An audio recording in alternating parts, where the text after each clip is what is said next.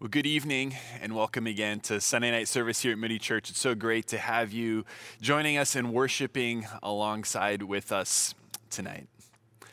A few weeks ago, my wife and I had some errands to run, and so after work one weeknight, we headed out to the northwest suburbs where we had to go to a few different places and pick up some things we made it out, had good time, got our errands done, and then we are like, oh man, we are hungry. Let's just grab a bite to eat out here before we head back in to the city. And we were in an area that if you would have asked me, hey, where should you go where there's a lot of different restaurants, like this was the area right by one of the largest malls in Chicago area, tons of restaurants. And so we were like, oh, what, what do we want? Oh, let's go. One of our favorite restaurants is out there. But I was like, well, things are kind of weird. So I looked it up. Mm, can't eat in the restaurant, only carry out. And we're like, oh, okay, let's try. How about Mexican food? Oh, there's some great Mexican restaurants here. We looked up two different places. Can't eat in the restaurant. We're like, oh, that's a bummer. Oh, how about Mediterranean? So we looked up a Mediterranean. Can't eat in the restaurant. No joke. My wife and I looked up probably eight different restaurants before finally we found one restaurant where you could go and eat inside to have a meal. This is kind of the normal in our world now. But if you would have asked me last fall, if I would have had to look up to figure out if a restaurant was open at 6:30 on a weeknight so that I could eat a meal in there, I would have said, "You're crazy." You're crazy, right? That, that would never happen. But we live in kind of a new world right? And a phrase that's repeated way too often that people are trying to use to describe what it's like right now is the new normal right? As things have changed, and some of it we don't know if this is just for the time being, and some of it we don't know is this just permanent and how life will be now. But our world is filled with uncertainties. All these things are changing as we kind of live in a different reality than most of us have ever expected or would have thought even a year or nine months ago that we would be living in. Well, the story of Noah and where we find ourselves tonight as we wrap up our series in Noah, looking at Genesis chapter 9, the last 10 verses or so, finish off this story. And they start by looking at Noah in this new world that he finds himself in. Noah had gone through the flood, as we've looked at that the last four weeks, gone through the flood. God provided for him, made a covenant of peace to him and to his descendants. And then now we get this kind of aftermath story in this new world in which Noah lives. And as Noah enters into this new world, the story tonight is, is quite similar, actually, in a lot of themes to the first world story that we get back in Adam. There's so many overlaps of key words and phrases here as this emphasis the kind of Noah is the new Adam living into the new world. Noah and Adam have the same profession as workers of the ground. Cursing and blessing are both prominent themes in this passage. Both of them experience the shame of nakedness. Both of them, their sin results in family strife. And both of them, the words saw and they know, played key roles in kind of the theme of the story. So these key words kind of tie Noah to Adam in that there's similarities, even though they excuse me, Noah lives in this kind of new world, there's still certainties that go back just as they were into Adam's world, still they are in Noah's world. And tonight we're going to look at certainties that we can have in an uncertain world certainties that we know will be true even in times of upheaval, of great change and uncertainty, certainties that we can hold on to. This is, in Genesis chapter 9, a interesting story right? It's, it's when you think of the life of Noah, you've probably heard or read most of the things that we've talked about the last few weeks. This one, though, often gets left out. It's like we gloss over it and we head off to the next part of Genesis. But we can't ignore it. I mean, first, it shows the truth of the Bible. And as we're going to discover tonight, it's actually pretty significant, some of the themes it's reinforcing. It also, though, functions, I think, for a few reasons. First, it shows us just how real Scripture is, right? If this story was made up, you wouldn't cast Noah in this light. You wouldn't have this story in there if it was just a work of fiction. And then, secondly, from the theme of the whole book of Genesis, the focus begins to shift off of Noah to his children, right? To that next generation.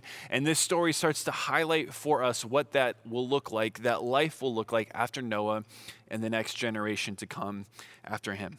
So, we're going to pick up the story tonight in Genesis chapter 9, starting at verse 18, which says this the sons of Noah, so shift clearly focusing here, right, to Noah's kids, who went forth from the ark were Shem, Ham, and Japheth.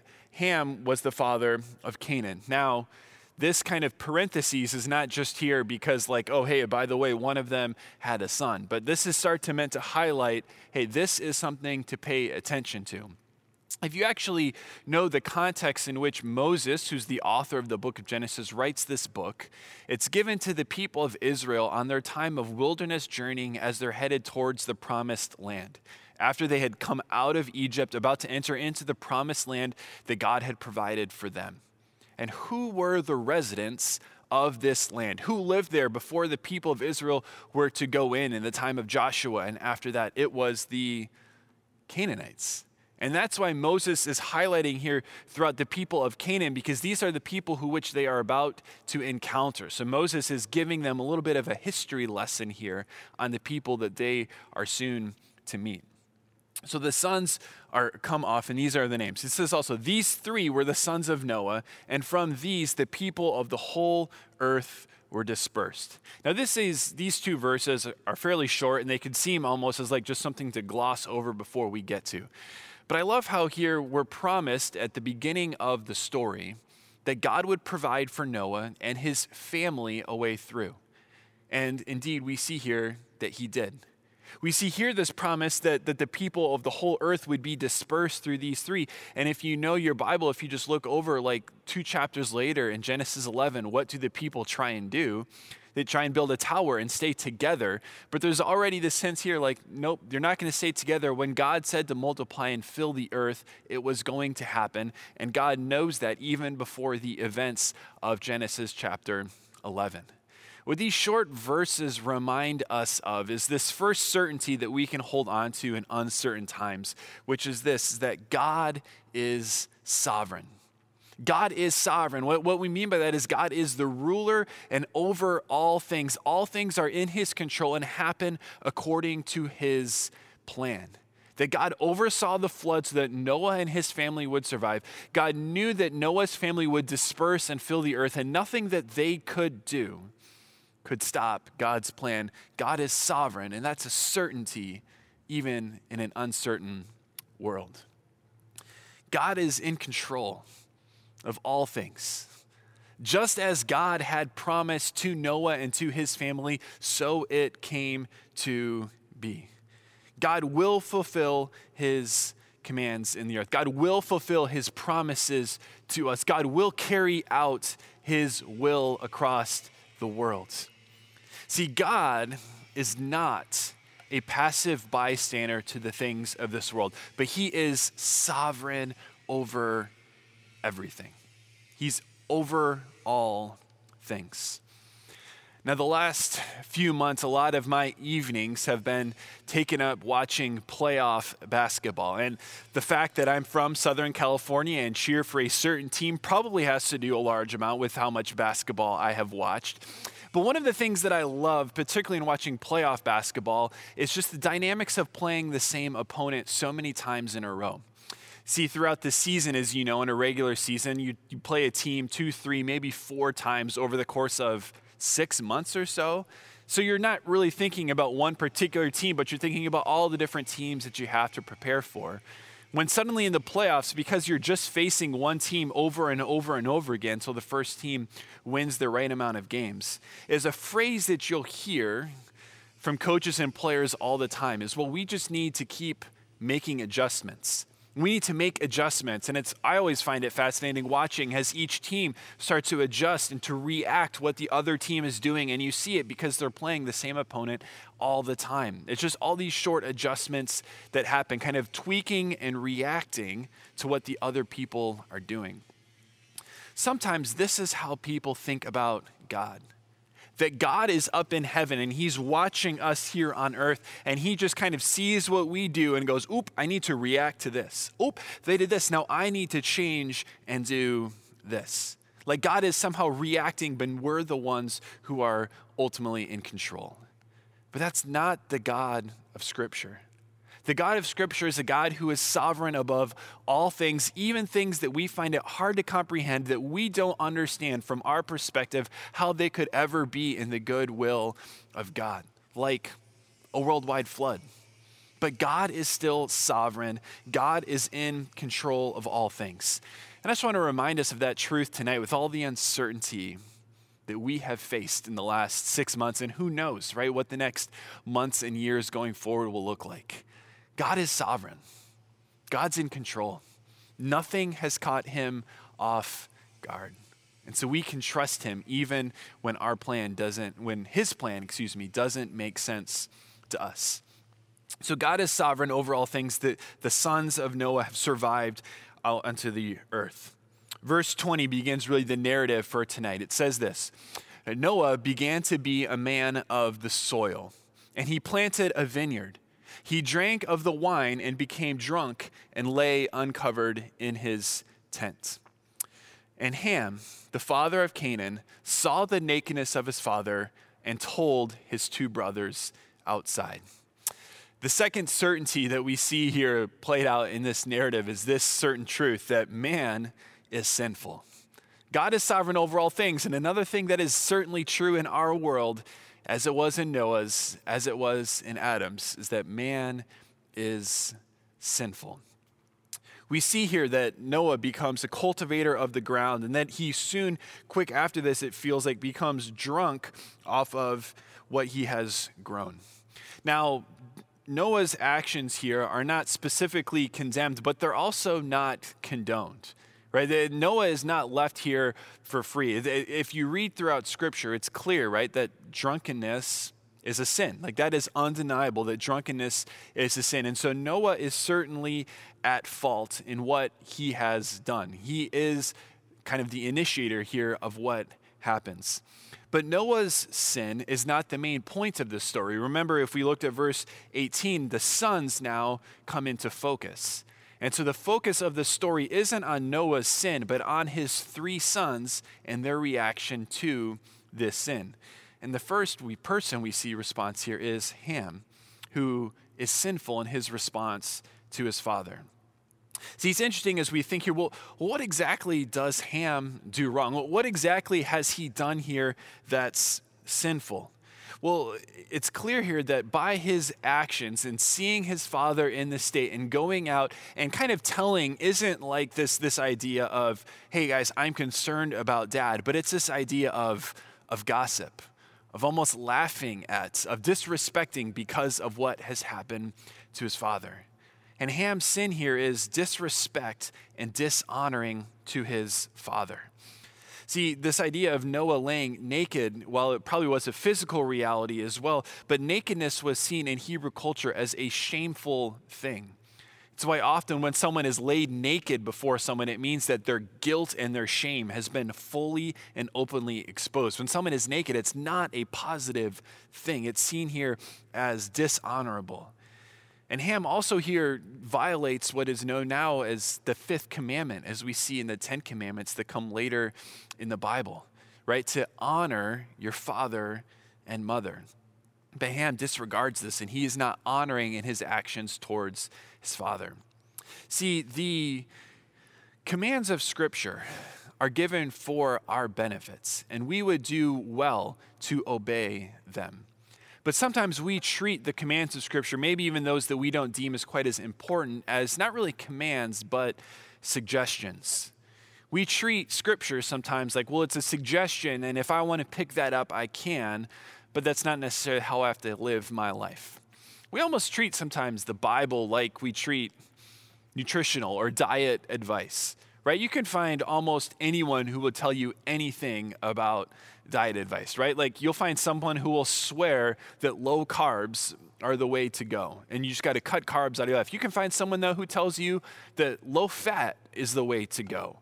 Or you could find someone who says, no, no, no, you need to become a vegetarian. And someone will say, nope, not that. You just need to cut out salty foods, but make sure to eat lots of meat. This is actually good for you. You could find someone who will say, no, no, no, no. The key is intermittent fasting, to go for long periods of time throughout the day where you don't eat and just eat in a short period of time.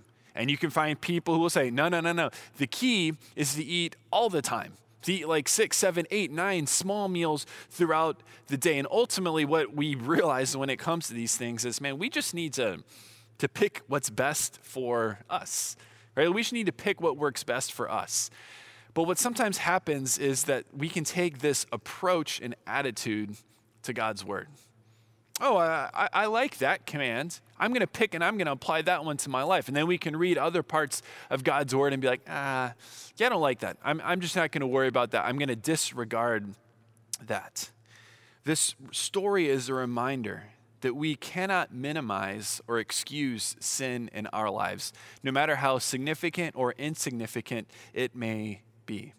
See, in Genesis chapter 4, after Adam and Eve sinned, Cain murdered his brother Abel. And I think all of us could agree yeah, bad sin. We don't want to do that. But then we could see this act of shaming and dishonoring his father, and it could be easy for us to think, well, well what's the big deal? See, sin is always a big deal.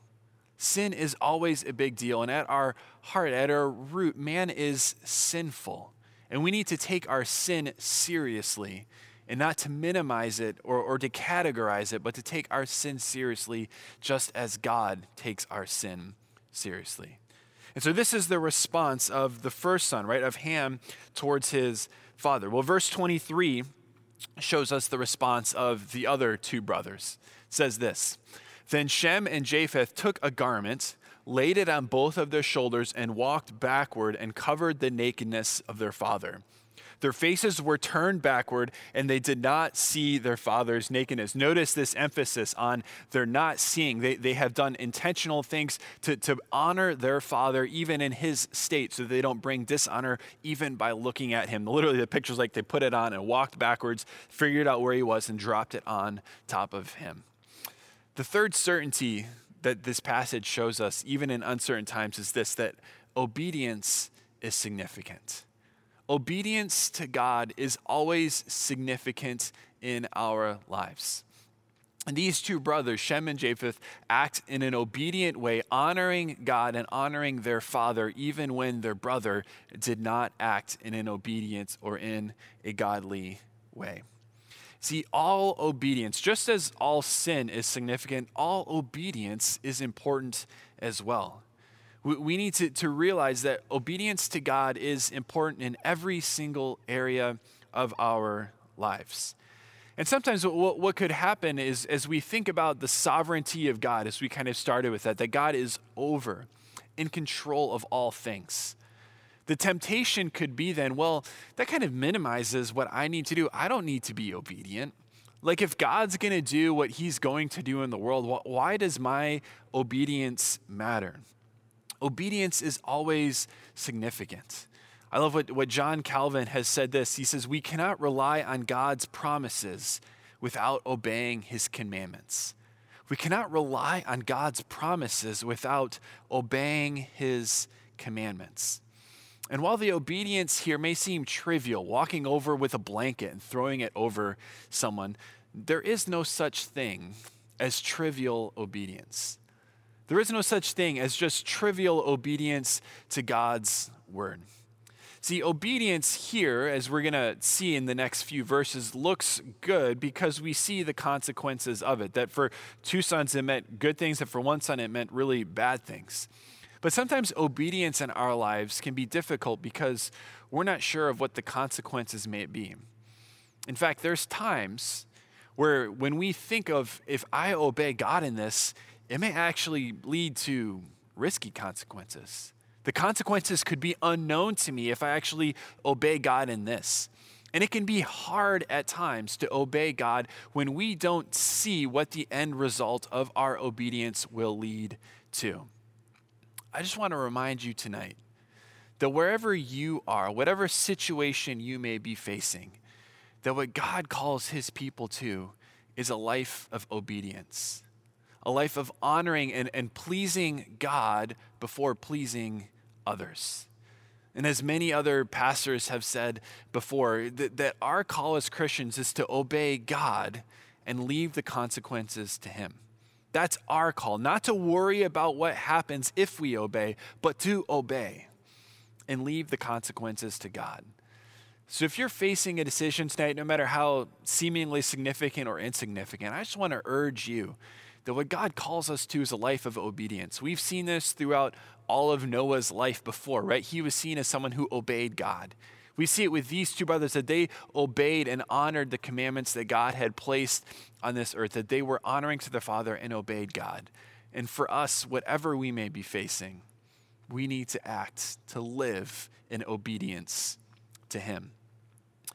So the two brothers come and they cover their father's nakedness. The story then concludes here in these last few verses, starting at verse 24.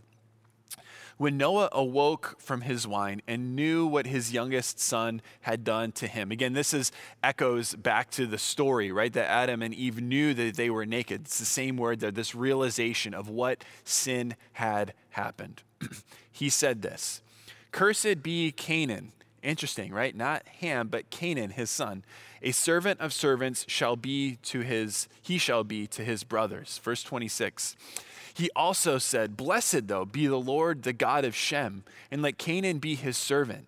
May God enlarge Japheth, and let him dwell in the tents of Shem, and let Canaan be his servant. So Noah here pronounces blessings on two of his sons for their obedience, and cursing on one of them for his disobedience. The story continues After the flood, Noah lived 350 years. All the days of Noah were 950 years and then he died. Chapter 10 transitions to a different story, continues on with the descendants of Noah. But this last, these, this last section here, as it talks about the blessings and the curses as a result of people's actions, remind us of this fourth certainty in our world that justice is sure that justice, because justice is not served just by human individuals, justice ultimately comes from God. That justice is sure to happen as a result of sin and the consequences of sin, or as a result of living a life pleasing to God and the consequences that flow from that.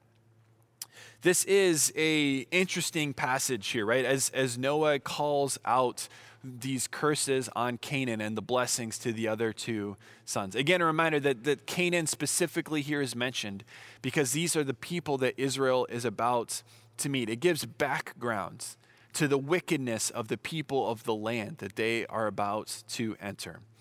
I do, as we just are working through this passage, need to stop and comment that this passage for, for some has been used in horrible ways the people have seen here how, how Canaan twice here is told to be a servant, or some translations would say a slave to his brothers. And what some people have tried to do is make this an ethnic reading of Scripture. They've tried to try people of certain ethnicities to fall from the line of Canaan and the line of Ham and said, look, certain people of certain ethnic backgrounds are then God given rights that they should be slaves, and that's what they are deserving of. That is a ridiculous interpretation of Scripture and has no merit at all. The focus of this story and the cursing on Canaan is no way involved because of his, his color or his ethnicity or any of his descendants after him. It all has to do with his conduct, his wickedness of his heart. And so it's the wicked practices that characterize the Canaanites and the descendants after them, not at all their ethnicity. So a reading of that kind of scripture needs to be just thrown out. That has nothing to do with what Genesis 9 is trying to say. And in this language here of blessings and curses, justice is done. Justice as a judgment for sin and as honor for righteousness. Justice is done here in this passage to the one son who disobeyed and to the two sons who honored and who obeyed God. And then, as you can see, the story of Noah ends. When I first started studying this passage, as we were thinking of going through the life of Noah, I read through these couple chapters multiple times. And every time I would read these 10 verses or so, I would just end and be like, man, why is this story here? Like, why is this divinely story? Like, why did God want us to have this, what seemingly is almost like this add on story at the end of one of the most epic and well known stories of Scripture, of Noah and the flood? Like, what is going on? The, the story is, I think, twofold. First, it reminds us that the new world that, that we live in, that Noah lives in, that we still live in today, is somewhat similar still to the old world. And this, this story, actually, just in these few verses, is actually a mini narrative of the themes of the flood story of a whole. All right, so this story of what's happening here with, with Noah and his sons is a short narrative of the whole overarching theme of the flood story. So get this there's divine blessing given to certain people, right? A divine blessing to humanity at the start of the Noah story, and then at the end, right? When they come out of the ark. But human sin endangers this blessing. In the beginning of the story, it was all of the wickedness of the world. In this story, right, it's the sin of Ham that, that endangers this divine blessing that has been given to them. There is a penalty for sin. That's what the flood was, right? A penalty for sin. And we see here the cursing of Ham. There's a penalty for sin. But even in the penalty for sin, there's divine mercy and, and forbearance to preserve and elect one to come from this family. Right, that has been promised in Genesis chapter 3. One would come who would overthrow sin and death. And even through this, we see that God provides in the flood. He saves Noah and his family from whom this one will come. And in this sin that we find here, God still preserves the family line so that the one would still come who would defeat sin and evil. So the story is here because it's a microcosm of the overall narrative of the flood story. And when you think about it, it's a reminder to us of just how salvation still works. See, that God wants a relationship with you and with me. We have this divine calling on our lives. We've been made in the image of God, but sin, our sin, gets in the way of it. It endangers this relationship that we could have with God. There's a penalty for our sin. There are consequences to our actions. But the Old Testament points to one who would come, who would bring salvation. And we live on the other side of that. Looking back, we can see that this seed that would come through Noah, that, that is still yet to come, which is why God saved him, that that one to come is Jesus, is, is Jesus Christ. And we see in this story here in the flood, and then in the story we looked at tonight, that sin brings a curse and judgment on people. That's why sin is treated in such a way. And so, as we think of justice being done no matter what, it's a reminder to us that in salvation, justice is still done. Because your sin, my sin, brings upon us a curse and judgment just like how the people of the flood did, just how like Ham did. It brought about curses, it brings curses on us. But for those of us who would believe in Jesus, we have this truth in Galatians chapter 3.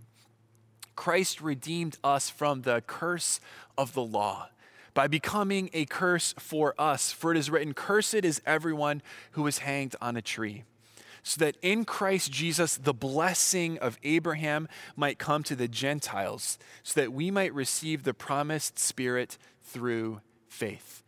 That language of curse and blessing there again. See, this, these two stories, the flood story as a whole, and then this mini story that we looked at tonight, this short narrative, are reminders of this that judgment comes through a result of sin, and that curses come on us because of that. But we know that when we trust in Jesus, he takes upon the curse of sin that we deserve. And so justice is sure, justice has been served. But here's the thing if you believe in Jesus, you don't pay for your sin, he did. And God looks at Jesus and what he has done for us by becoming the curse for our sin. And God's justice has been served these stories in Genesis aren't just cute stories. They're not just children's stories. They're not just stories that we should know, but they're stories that point to a Savior, that point to salvation, that point to sin, but God's sovereignty over all things to provide a way, of salvation for you and I. And that when we place our faith in Jesus, as that passage in Galatians says, he becomes a curse for our sin, and we receive the blessings of salvation. This is the story of Noah that undeservedly God gives his grace to save through judgments. And that's the story of salvation today for you and I. That undeservedly, in our sin, God is gracious and he provides a way of salvation. God, we do thank you that you are a gracious God, sovereign over all things. God, in that on the cross, justice for our sin was had, and that Jesus took our place. Jesus became our curse so that we might be blessed forever through his sacrifice for us.